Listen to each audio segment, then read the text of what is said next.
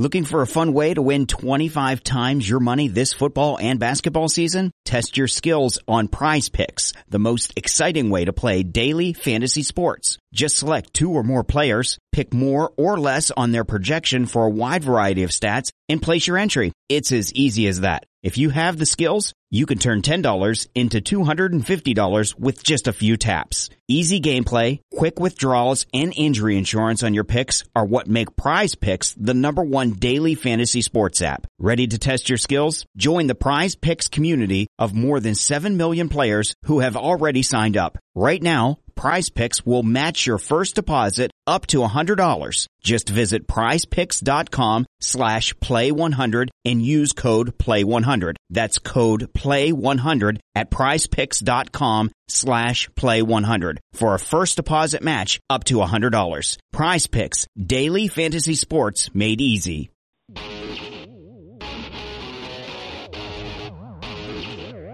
It is SNY.TV's The Juice on the Cuse podcast, covering Syracuse basketball, lacrosse, and football. Today on the Juice on the Cuse podcast on SNY.TV, we'll be talking about Syracuse football's early signing day and another frustrating loss for the basketball team. I'm Wes Cheng, and I'll be joined later by Brad Bierman and our guest today, Stephen Bailey from CuseNation.com and 24 7 Sports. Stephen, thanks so much for coming back on the program. How are you today? I'm doing great. Always appreciate you having me on. Yeah, of course, Stephen. We'll get you started on this one. The early signing period is this Wednesday. So far, Syracuse only has 10 commitments in its 2022 class. Is this a cause for concern, and why are the numbers so low? Uh, I think, you know, I think part of it's explainable by the onset of the transfer portal, right? You're seeing a nationwide trend of teams not taking as many early commitments as they would because they want to leave space uh, in the scholarship class to, to add, you know, maybe a dozen transfers or, or 15. You know, I think there's going to be different philosophies by different coaching staffs, and, and currently it looks like the scholarship relief, you know, may only be another seven scholarships, uh, which would put you at potentially 32. So, uh, you know, teams that are really looking to win in the next year, I think, are going to load up on transfers in a way this year we haven't seen and Syracuse kind of fits that bill. you know, I mean, it, John Wildhack has basically said that Dino needs to put up some results next year, so I think transfers make a lot of sense. You know, I also think they did not have a you know a great recruiting cycle, and, and maybe you know maybe part of that's just coming off a one in ten year and then having a five and seven year. But eh, you know, when you look down this class, it's certainly you know, I think there's a couple guys to get excited about, but you know, compared to early signing periods of the past, uh, not not quite as formidable a group. That's a great segue into my next question because you mentioned there are a couple of guys to get excited about in this class. Who are they? Yeah, I mean, I think I would start with LeQuint Allen, uh, two-way star out of Millville High School in New Jersey. Just, was just named the Gatorade New Jersey Player of the Year. Um, coming to Syracuse to play running back, but played two ways, played linebacker for Millville as well. I mean, you, gaudy statistical numbers. Uh, as a running back, I think really powerful, really a really direct runner. Um, maybe doesn't have incredible straight line speed or incredible elusiveness, but just good balance. Uh, like I said, yeah, I think he he wins at the point of contact very often, which change it a little bit when you get to the ACC, but I, I think he's someone who, uh, shoot, he could come in and, and be the backup next year, right? I mean, right now Sean Tucker is, uh, you know, one of three scholarship return or scholarship backs projected in the. You got LeQuint, you got returning freshman Josh Huff. Mild more of a power back, so maybe there's a, role for both of them. But I, I think LeQuint's someone you could see next year. Um, and I think Dom Foster is a really interesting player. Syracuse loading up uh, at defensive back this year. They've got four defensive backs out of their ten commits. Uh, Dom, traditionally a receiver growing up, ended up playing cornerback a little bit at the end of last year, and, and you know went to camp as a cornerback, and now he's committed to an ACC school as a cornerback. Syracuse's highest rated commit on the 24/7 composite. Uh, 6'2", long arms. Um, you know, quick hips, played quarterback as well, so he's got a good concept of the route tree and, and how coverages are supposed to work. So, you know, he might need a little bit of time to kind of adjust up there, but I think he's got some physical tools that but set him apart a little bit. You mentioned the transfer portal will play a huge role for Syracuse this year. Who are some of the players we should be paying attention to? Yeah, I mean, I'll, I'll, I guess I'll start by breaking it up positionally. I think that's clear. Offensive line is a priority. Syracuse has publicly offered three offensive linemen. I don't know if they'll get any of them. Miles Frazier, an FIU guy who's getting blue blood offers, seems unrealistic. Willie Tyler, the former Texas offensive lineman who was committed to Syracuse last year and basically decommitted right before he was supposed to come up to campus, ended up at Louisiana Monroe for a year and, and had a pretty solid year. So he's got an offer. I believe he's taken visits to Rutgers and SMU. Um, and then Hunter Nourzad from Cornell also has an offer. So I think you're going to see Syracuse going after an offensive lineman. And then I think defensive end is the other position I keep an eye on. That you know, Syracuse hosted uh, Albany transfer Jared Verse, who is now getting courted by half of the SEC. Again, not sure if Syracuse is going to be able to pull that one. Um, there are from other defense uh, there's one from Ohio who they just offered. I think he could kind of end up being that next guy. Um, you know, but I think there's probably others, uh, others as well on the transfer portal who they, who they probably haven't gone to yet or hasn't gotten out. I just think offensive line and defensive line are really where you're going to see uh, see the emphasis be placed. And Stephen, we'll get you out of here on this one. There are plenty of 2022 seniors that are uncommitted or Syracuse is trying to flip. Who are they?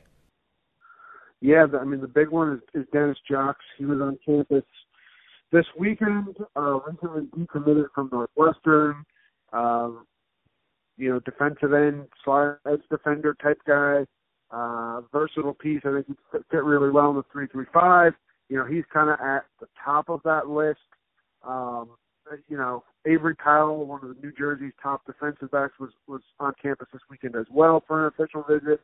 Um, you know, another edge rusher, Isaiah Smith, who uh, who's committed to SMU. Syracuse has been taking a hard look at. He may end up not signing until February, which actually may, may be better for Syracuse. Um, the chance to get him on campus. So those are a few of the names uh, that I've that I've been monitoring. But again, I do think you know I don't think you're going to see a bunch of people come you know come out of the woodwork and then end up signing 17 or 18 guys like you see in the past. I do think it's going to be a small group on Wednesday to, to keep space for the transfers. Stephen, thanks so much for coming back on the program again. Stephen Bailey from CuseNation.com and 24 7 Sports doing an incredible job of covering the entire Syracuse football recruiting world. Stephen, we always appreciate the time. Enjoy the recruiting season. We'll speak with you soon. Yeah, sounds great. Thanks as always. Always love speaking with Stephen, and I'm now joined over the phone by the Juice Online editor in chief and my very good friend, Brad Bierman. Brad, how are you today? I am doing well, Wes. Thank you. Brad, Syracuse with another frustrating loss, this time to its arch rival Georgetown on Saturday, 79 to 75. Syracuse blew a 10 point halftime lead and couldn't get stops down the stretch yet again. You were there to see the game. What did you see from Press Row? First of all, Wes, it was just a fantastic game day atmosphere. It's exactly the reason why Syracuse and Georgetown should be playing each year in this post uh, Big East era. Great turnout of fans, both from Syracuse and Georgetown, about 14,000 at Capital One Arena. And it was really intense in the second half as both teams went back and forth, exchanging the lead before Georgetown put it away in the final minute plus. And in this game, Wes, I thought it was kind of the epitome of what we've seen so far for the Syracuse season. The first half racing out to a 10 point lead, the opposition making adjustments at halftime, Syracuse struggling at both ends of the court in the second half, losing that 10 point lead, coming back, taking the lead, again going back and forth, and just not being able to get enough offense in the final minutes to pull it out. But again, the theme is about the defense. And Georgetown had a very quick passing lineup. And from my vantage point in one of the corners of the arena, what really stood out to me time and time again, Syracuse centers simply can't get out quick enough in the zone to get to corner shooters. Jesse Edwards and Frank Anselem try as they might, they simply can't do it. And foot speed's an issue with the Syracuse starters in the zone, and good three point shooting teams such as Georgetown are going to burn Syracuse more often than not. And that really stood out to me from the defensive standpoint. And my one other thought is on this, Wes, I, I think the top three reserves have to play more. I, I don't see why they shouldn't play more because when they get in there and sell them, Symir Torrence and Benny Williams, they can buckle down on defense. They can really concentrate on trying to get their best defensive effort in four or five minute stretches. The more they play early in the season, I think the better they're going to become by the time February and March roll around. And at the same time, it's not, I don't think, doing any injustice to give the starting five a little bit more of a breather. I know the coach always talks about there's four media timeouts in each half and there's plenty of time to rest. But I could really see this team was worn out in the second half, uh, especially the starters who, who played most of the minutes. Only Anselem subbed in the second half, and as it was, the three top reserves only played 19 minutes. So I really, you know, I'm scratching my head about that. You know, I'm not going to go after Jim Boeheim and dispute Hall of Fame credentials. He's been doing it for so long but I really do question why the reserves aren't playing more and in different strategic situations in the games. Brad, Syracuse is five and five and went three and four during their gauntlet of tough games against high majors. That's not a record we're used to seeing in December from this team. With the end of non-conference play and the start of the ACC schedule coming up, do you still see this team recovering and making a push for an NCAA tournament bid? I do see brighter days ahead, Wes, and it is the theme of my Orange Watch article this year. It's the second time in three seasons Syracuse is five and five after ten games. It's the third time in five years, and that really has the fan base on edge. Now, part of that is because the talent level, let's face it, since that undefeated start to the season in 13-14, the first year in ACC play, the, the talent hasn't been there since the, you know the Final Four run in 13 then the surprise Final Four run in 16.